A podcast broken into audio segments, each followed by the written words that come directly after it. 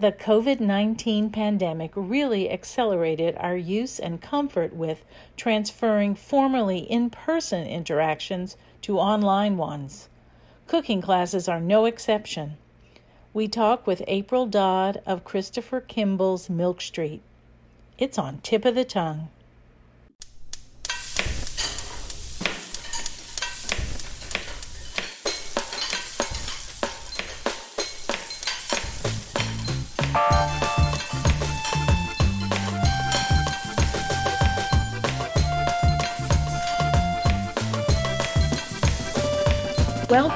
Tip of the Tongue, a podcast on the Nitty Grits Network, where we explore the intersection of food and drink and museums. This is Liz Williams. We're here today with April Dodd. She is Assistant Director of Education at Christopher Kimball's Milk Street. She manages the guest chef program at the cooking school at Milk Street. Welcome, April. Thanks for having me, Liz. I'm so happy to be here. So I um, am really grateful to you for having introduced me to the cooking school through actually teaching a class for you. That was really exciting. Yeah, we loved having you. The limoncello in particular was a huge fan favorite. Thanks for teaching. It was a great class. You did such a good job. Thank you. Thank you. So I'm really interested in what brought you to food.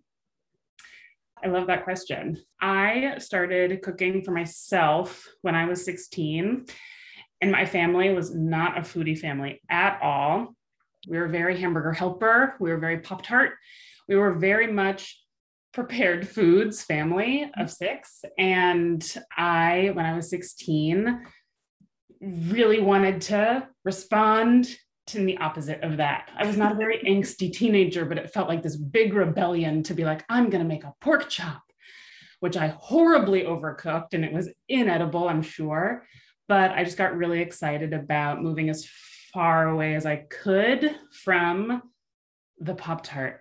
And so um, from there, were oh, you eat, were you cooking for your whole family or just for yourself? Did you kind of do this a teenage thing where I'm just going to cook my own food, or did you cook for the family? Well, I'm the youngest, so by the time I got excited about food, it was just me and my mom. Okay. But I cooked for myself and for my mom, and had a great time making a lot of truly horrible meals uh, that I had a great time cooking. I watched a lot of Julia Child videos on YouTube uh-huh. And those meals, I'm sure, were successful because I followed instructions, but I probably tried to improv way before I had any of the skills needed to be successful improvising in the kitchen. Uh, okay. And so then what did you do? You said, Oh, I really like this and decided to move on with it? Not really. I really I was enjoying it a lot, but it, at that time it really didn't occur to me that that would be a career path that I follow. And so I went on to school. I went to Middlebury College in Vermont, not thinking really actively about the food side of things at all, but I've always loved studying foreign languages, and Middlebury has a very, very strong foreign language program. So I went there to study linguistics, but sort of by chance happened to find myself in this place that had a really strong commitment to local food and to the way its food is sourced and produced for the dining halls and needed a campus job you know when i was a freshman and found myself making huge batches of granola because milk street made all of its own granola making it by the many many gallons at a time in one of those big like rotating ovens and i just loved it. I loved that I couldn't be multitasking.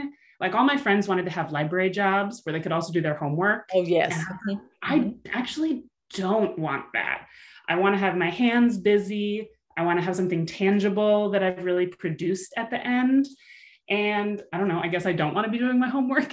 and so then I just, I did like every food related campus job. I worked in the, eh, as a dishwasher, I worked at what Middlebury calls the language tables, which is at lunch, you can go and have a plated served lunch, but at a table where you're only speaking the foreign language that you're studying. Mm-hmm. So I was a Spanish and French and Russian language table waiter, which I loved. And then I ran this pop up student run restaurant, which gave me a really interesting first experience in what proper back of house looks like in a restaurant setting as opposed to a dining hall setting. Mm-hmm. In catering. I just wanted to do all of the food related jobs. And by the time I had to write my senior thesis, which was in linguistics, I found a way to strong arm it into being about food and linguistics and wrote what I'm sure is a paper I never ever want to read again, but about the etymological development of the word organic over history, because at that point I really wanted to be talking about food. And that was the way that I did it. Oh, that's a really interesting idea, though. I had a very interesting, I had a very fun time researching the paper and also had more fun doing my food jobs than writing my thesis. Okay. So so that's a really wonderful thing to learn so early in your career mm-hmm. that you really liked this thing uh, yeah. that you hadn't really thought about as a career path. So many people graduate from college and they just say, "Oh, well, I don't know what I want to do now," you know. so it's, I, it's wonderful that you have that experience. Yeah, I, I feel very, very lucky that that's the place I ended up, that where I was able to pursue an interest that I went in with, and which is still very, very important to me. Studying and speaking foreign languages is something that is planted deep in my heart. But it also gave me this new career that I wasn't expecting. And by the time I graduated, I knew that what I was going to be doing day to day in my job was going to be related to food in some way. I just couldn't ever let go of how much gratification I got from the tangible outcomes of working with food. Yes. And so, what did you do after that? How did you pursue finding a job in food? Um, well, I did it a bit in fits and starts. I moved to France where I was working as an English teacher in a high school. So, very much still employed in the language side of things, but I worked in a bakery on the side. On the side, meaning in the very early mornings. And I loved it. I am actually at the time, it was extremely challenging. I this is such a stereotypical thing. It's so stereotypical. I almost wish it weren't, but I just got yelled at by this French man constantly. constantly. I, he was, I was in we weren't i wasn't in pastry i was in bread making right. at the bakery and i was learning to shape baguette as my you know my first thing. And he would take my dough and throw it against the wall. Like he was but then he was so nice but he was so mean. And i think at the time it felt so emotionally wrecking for me. But then the first day that i rolled a baguette and he was like that's acceptable it was such a triumph. And now I look back on it with a lot of fondness. I think at the time I was waking up at three o'clock in the morning to go get berated in a basement, but it means that I can shape a mean baguette now. Yeah, yeah. So I was working in in food sort of on the side, in addition to my day job, for a year when I was in France, and then I moved from uh, Saint Etienne, which was the town in France where I was living. I moved to Nairobi, Kenya, uh-huh. from there uh-huh. because my then boyfriend, now husband, had gotten a job working in Nairobi and we had been doing long distance for a long, long time. So I moved to Nairobi, had no idea what I was going to do. I was on a tourist visa initially, and by pure happenstance, stumbled into a job at a cupcake shop. and ended up doing recipe development for a cupcake shop where I also, and this is where it things felt like they kind of clicked together for me. I also got to start teaching baking classes for like for school groups, for like the equivalent of the, the Girl Scouts, for people in our community. And it it all just linked together, right? How much I had enjoyed teaching English and, and thinking as an educator earlier in my schooling and in my life, and then my love for food. And it was like, oh, that's the thing and that that really I think is the the turning point in my professional career that ultimately pointed me to Milk Street. Okay, so how long have you been at Milk Street? I've been at Milk Street for just a little over three years. I started in 2019 and initially was very much focused on running our in-person classes at our space in downtown Boston. But of course, as we all know, that only lasted for about one year uh-huh. before COVID started, and my job flipped on its head and became running virtual cooking programming. So that's really what I want to talk to you about because yeah. obviously this is something that has just kind of taken off. I think people had been trying to do this before. So I don't think it was the first time anybody thought about virtual classes. Mm-hmm. But I think that we were in a circumstance that was conducive to making it develop and develop quickly as opposed to sort of evolve gradually. So, what have you learned about teaching online that you didn't anticipate, and also how it's changing and what you think about it for the future? Oh, so many things. I know, I know. I'm sorry. It was too big of a question. I have learned so, so much in the past two years. To be honest, the biggest thing for me personally that I've learned is that I can enjoy and really, in fact, love running virtual classes. I think if you had asked me in in 2019 or in early 2020, like, hey, what would you think about teaching these cooking classes over Zoom or Skype or whatever platform we were using like that? Uh-huh. I would have been like, absolutely not. It is critical to me to be with people, to to see them, to be able to like physically demonstrate things and support people. That is crucial to educational success I'm 100% sure that that's how I would have answered that question two and a half or three years ago. Mm-hmm. And now I feel completely differently about it. What I've seen in the past two, two and a half years is that people really can learn how to cook and learn how to cook better in virtual classes. And it's not just, oh, well, this is the format we have to use until we can get back to doing it the quote unquote right or better way. Mm-hmm. I actually think that in a lot of ways, virtual classes are the best way to learn how to cook. A big part of it for me is that if you're cooking at home in your own kitchen, you're really learning how to cook in the realistic environment where you're going to be doing it. I'll be honest, when you come to Milk Street, everything always comes out perfect because, right? Because all of, everything is really really, really high quality. Our pots and our pans and our stoves and our ovens get lots of love and attention. So they are pretty even as far as ovens go. Our knives are always super sharp. Every knife should be super sharp. But when someone is at home, they can work with a knife and realize through instruction that they're getting in a virtual class oh, my knife does need to be sharpened. Or, mm. oh, my oven does have a weird hot spot. And I have to be smart about the way that I adapt to those things and the way that I treat my tools, the way that I work around allergies or food preferences for me and my family. These are all things that people are able to learn more quickly, I think, when they're in their, their own, own, kitchens. In their own kitchens, mm-hmm. right? Mm-hmm.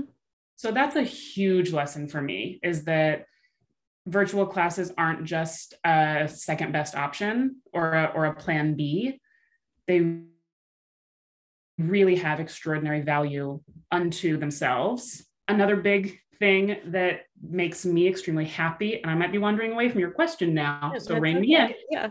But I just love that our classes now reach people from all over the country and all over the world, right? You don't have to get to Boston, you don't have to park, which is extremely hard in downtown Boston. You don't, you know, you people are in Idaho, people are in Spain. We have a very regular student from Hawaii. People are all over the place in different time zones. They're experiencing different seasons, right? Yes. So some people were using tomatoes in a recipe, and some people are saying they have amazing, great tomatoes already, and other people are talking about what they need to do to make not that good supermarket tomatoes taste better. And all of that is so educational for everyone who's there. And we're also making an, an experience that's so much more accessible for people geographically and from a price point perspective. Right, because people are buying their own ingredients. You aren't providing all of the ingredients for everybody. I think that that really makes a, a, big difference because I bet also there's a whole lot of waste in the cooking school, the in-person cooking school. Even if you try very hard to reuse things and everybody needs their own onion, their own this, their own that as opposed to oh you only need a little bit of this. So i you hmm. personally can put the rest of it in your refrigerator to use again. Yes. yeah. And i also again this is this is not the schnazziest side of cooking but like shopping is part of cooking right? Right and so i think there is value in people and us we give people a list we give people a lot of support before virtual class of this is this is what you need. And if it's an ingredient that we think they might not be able to find in their standard grocery store, we do our absolute best to provide substitutions that you can use. And that means that people who are cooking along with us in class are not just learning how to cook, they're learning how to source and shop. And mm-hmm. to your point, they're also thinking about, like, okay, this recipe used half an onion. I'm not just, I hope my students aren't just going to sit there and let that other half of an onion, you know, rot and sprout or whatever. Like right. they're going to think about how to use it. And where possible, we're going to give them ideas of how to use it mm-hmm. so that we are not asking people to get an ingredient that they're going to use one teaspoon of, and then it's going to sit there in the back of their yeah. fridge or their pantry and it's going to go to waste. We really think a lot in cooking school about how to make sure how to really support our students as they are trying to manage their own their own food waste and their own food footprint. Right right. So how many people and of course to me this is a really interesting question uh, just by doing anything online how many people actually participate in the class while it's happening versus the ones who look at a, a recording of it later just because of convenience or crazy time zone changes or things like that? Great question. And it, it, definitely varies from class to class. Right now, our sort of average registration for one of our live stream classes is about 300 people who sign up for the class. But then, as you said, not everyone is going to be there in real time because maybe the time zone doesn't work for them or something comes up or what have you. So, usually, the rough way that it shakes out is that about half the people who register for one of our classes come and are there in real time. So, 150 or so attendees at each of these events. But then we record all of our classes. And if you're signed up for a class, then you, you get the recording, which you can watch and rewatch if you want to which I think can be particularly helpful for something like knife skills, maybe. Maybe you just want someone to walk you through it again and maybe uh-huh. Uh-huh. again, again, as you're thinking about your pinch grip and your claw and your rock and your push and your slice, like all of these knife skills that we cover. But if you're really, really on a, a journey to becoming confident, you get to rewatch it if that helps to continue your learning. And do you have a good balance? I mean, what do you consider a good balance between using staff to teach certain things and having guest teachers? I love that question. That is a ratio that also changes depending on the season. Like in January, for example, we do a lot of Milk Street taught classes mm-hmm. because early in the year, everyone's thinking about kind of cooking fundamentals, very resolution oriented cooking goals. And so in January, we have maybe more than 50% of our events, of which right now we run between three and six classes and workshops every single week. Mm-hmm. In January, for example, a lot of Milk Street teachers, because we are doing a lot of cooking techniques and fundamentals like knife skills, like spices, like herbs, basic protein things, just like how to work with chicken and also kind of these nerdy things that we love at Milk Street about cooking theory, about kitchen improvisation, things like that. Mm-hmm. In the rest of the year, it works out to be probably 25 to 30 percent Milk Street taught classes, maybe one third Milk Street taught classes, and then about two thirds guest taught classes. And the thing that I love about running our guest chef program is I mean, A, selfishly, I get to learn a lot from our guest teachers because our guests bring a real of knowledge in a certain cuisine area or a certain technique area, where at Milk Street, our instruction tends to be more general techniques, general foundational cooking information. I said A, and now I don't know what my B was. Let's see. I love our guest chef program because B, our guests are so cool and I get to hang out with them. I should have had, if I was going to say an A, I should have had a B in my pocket. well, one of the things that I wanted to tell you is that number one, this was the first time I'd ever done this. So mm-hmm. I had never taught a class online. And I was a little intimidated, not by the teaching part, but by the technology part it, mm-hmm. because I really wasn't familiar with how to bring in the the second camera being my my phone and things like that. Yeah, yeah. And so I found, of course, your staff was very helpful. So that was very helpful to have like a little rehearsal beforehand to kind of set it up. But it really wasn't that difficult. And I oh. was really amazed at how it just seemed to be kind of natural partially because we're also used to dealing with our our iPhones and yeah. um, and talking on the on our computer but it really was pretty much um, something that once I started doing it it felt not not peculiar but felt very mm-hmm. natural.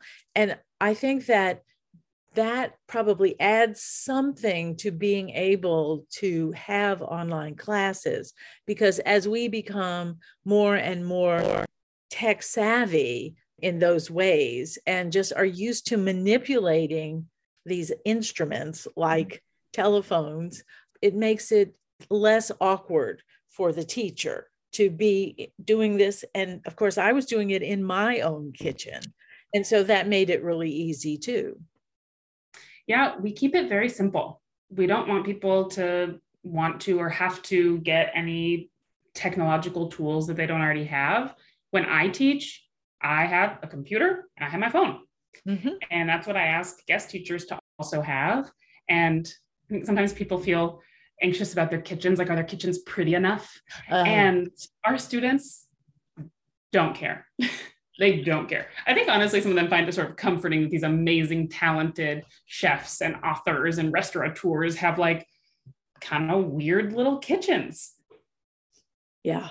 Great. It's very humanizing, right? To yeah. get to see the real place where all of this amazing food can be produced and that it doesn't have to require a top of the line, streamlined space. Mm-hmm. On the tech side, we just figured the simpler we can keep it for guests, the easier we make it for guests to say yes. Yes. To invest in anything fancy. Mm-hmm. And like you said, we always run a tech check to just smooth out any wrinkles that the, the technological side of things might introduce. I will also say you're not the first person to be like, huh, this was really fun. I've definitely worked with some people who teach a class with me, and it's maybe the first times they've run a virtual event, which a lot of people did sort of begrudgingly at the beginning, right? It's like, well, I can't go on a real book tour, so now I'm going to do this instead. Right. And then this year, people can do in person book tour events. But what I'm seeing is that people really want to do both. And it, there's no reason not to. There's no reason not to get the best of both of these worlds. You can reach people who are not able, for whatever reason, to come to your in person event on a virtual event. And then you are getting you're getting your book or you're just getting your knowledge and your your insights out to this huge audience. Right. i've definitely had other guest chefs who have seen how easy it is to teach a class with us. Computer phone zoom spotlight chat easy peasy. And then they start teaching their own their own classes. And that makes me really happy right because we do definitely work with some guests on a like on a repeat basis repeat being like a handful of times a year. Uh-huh. But now there are people I've worked with in the past who are off teaching their own classes where they have a class every week or they have a class of their own every month. Oh wow. And I I love that. I love that this cracked the ice or sort of like shook away the scaries of doing virtual events for yes. and they're connecting with their audience in this platform. No, I think I think that I can understand why somebody would would do that, especially if they had already a setup for promotion and all the other parts of it because it's not just teaching the class obviously you have to promote it you have to have a way to make it um, available and yeah. get so it's not quite as simple as just oh well i think i'm going to teach a class and everybody's just going to be just going to show up out right, of nowhere. exactly. It's true. The promotion. So what do you think about this for uh, on a professional basis? Because we're talking about enthusiast classes right now. Mm-hmm. we're not talking about training chefs.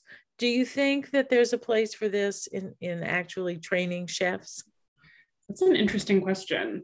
I'm certainly not the ultimate authority on that side of things because I've only ever been a teacher of enthusiasts. I also am not a professionally trained chef myself, so I don't have an experience of going through a certificate or degree granting culinary program. Mm-hmm. To be totally honest with you, the first time that I've thought about this as you are asking this very good question. I personally, it's very much from a personal perspective, I think it would be very exciting if the virtual format could be at least part of professional culinary training mm-hmm. as a way to mitigate cost and to make it more accessible to more people. Mm-hmm. Culinary training is very expensive to get, and it sets you out into an industry that is not necessarily immediately particularly remunerative, right? Right. And so, if there are ways to think about this plat this medium, the, the, the virtual medium, as a way to make that educational system more equitable, I would love to see that happen. I have no idea how it would work logistically or legally or any of that. But as a seed of an idea, oh, that would really bring me personally so much joy to see people receiving the training they want to receive with a little bit less of an investment of having to be in a certain place to receive that training. Does that make sense? Yeah, no, definitely see that. So has Milk Street turned to in-person classes too now? Not really. We have, by overwhelming popular demand, decided to offer one in-person intensive this summer. So at the end of July, we're having a two-day event. So it's a Friday and a Saturday at our space in Milk Street very much the format of an in person event that we had prior to the pandemic 16 people. People are working in pairs. They're each at a fully equipped kitchen station. You know, they have their little mise en place set out for them. We all sit down to enjoy a meal at the end. Sure, you can tell from my voice that I'm very excited about this because uh-huh. Despite all the love that I have for virtual classes, I also love the occasional in person event. Uh-huh. I will say that I, at this precise moment, find it hard to imagine going back to the cadence of in person events that we had pre pandemic. We were offering three or sometimes four in person classes every week at our space in Boston. Mm-hmm. The future that I find it easier to imagine at this point, given that even after a couple years, we continue to have a really robust audience for our virtual events is that sprinkling in a handful of in person options over the course of each year seems like a great way to, once again, sort of get the best of both worlds. Mm-hmm. We get reach, broad audience, lots of accessibility with our virtual classes. And then we get to just enjoy the interpersonal wonder of hanging out together with occasional in person events. That's the formula that I imagine right now. Mm-hmm. Talk to me again a year from now because who knows? Maybe people will just decide they never want to hang out on zoom ever again and then we'll adapt. You have to adapt to the needs of your audience and your market right? So maybe in the future we are back to teaching more in person. Me personally i hope that i get to continue teaching classes from my kitchen for years and years to come Well, so let me ask you this question that I think is apropos that came to my head while you were answering the question. So the the reach of the online class is something that can continue to grow and change because of the nature of online classes. Mm-hmm. But Milk Street in person classes require you to be in Boston. Right. And so, does that mean that you have a lot of, say, let's call them tourists, or do you really only deal with the Boston audience so that you're really teaching the same people over and over again, as opposed to the possibility of having the broader audience online because you regardless of of how terrific the classes are in person how many times is a person going to take the same class over and over again?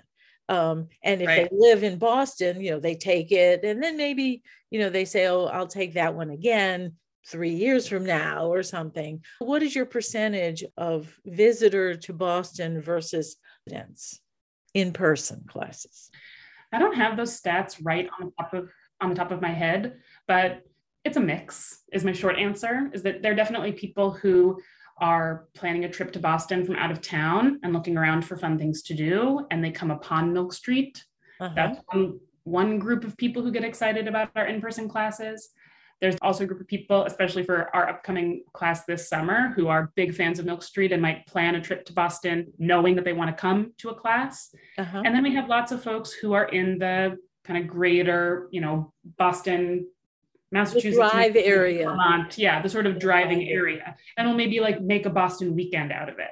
Uh-huh. So it's a mix there, but I will say that we have many more regulars, like regular regulars, at our virtual school than we ever had at our in-person school because it is so much easier in various ways to attend a virtual class. And so I see the same names, you know, and faces in our virtual classes all the time. We, we ran some numbers at the end of 2021 about our previous two years, or not quite two years, of offering virtual events. Uh-huh. And we had a couple dozen people who had come to over a hundred virtual classes. My goodness. That's Isn't that amazing? amazing? I made I made them little cards, little 100 club cards, and we sent them a little present from the Milk Street store because they just they love our classes, and there really has grown out a community of people there. Students say hi to each other. I'm sure that students are like using the Zoom private message feature to chat with each other during class. In a counterintuitive way, there's a little bit more of a sense of community there uh-huh. than the sense of community from an in-person event but it's a trade-off of experiences right one of them is community via repetition right right dozens and dozens and dozens of times uh-huh. and the other one is is the more instant community that you do get when you are hanging out in a in a room, room with, with other, other people, people. Yeah. so yeah. one of them is one of them grows more quickly and one of them takes more time to build but what we have seen is that if you stick with it, you can build a community out of it. Right, right. Well, April, I want to thank you so much for being on Tip of the Tongue today. And uh, I hope we talk again soon. Liz, I hope so too. Thank you so, so much for having me. It was such a fun conversation. Thanks for listening to Tip of the Tongue, part of the Nitty Grits network of the Southern Food and Beverage Museum in New Orleans. Learn more and subscribe to this and other podcasts at southernfood.org or wherever you listen to podcasts. Find us on Facebook on Nitty Grits Podcasts. I'm Liz Williams. Thanks for listening.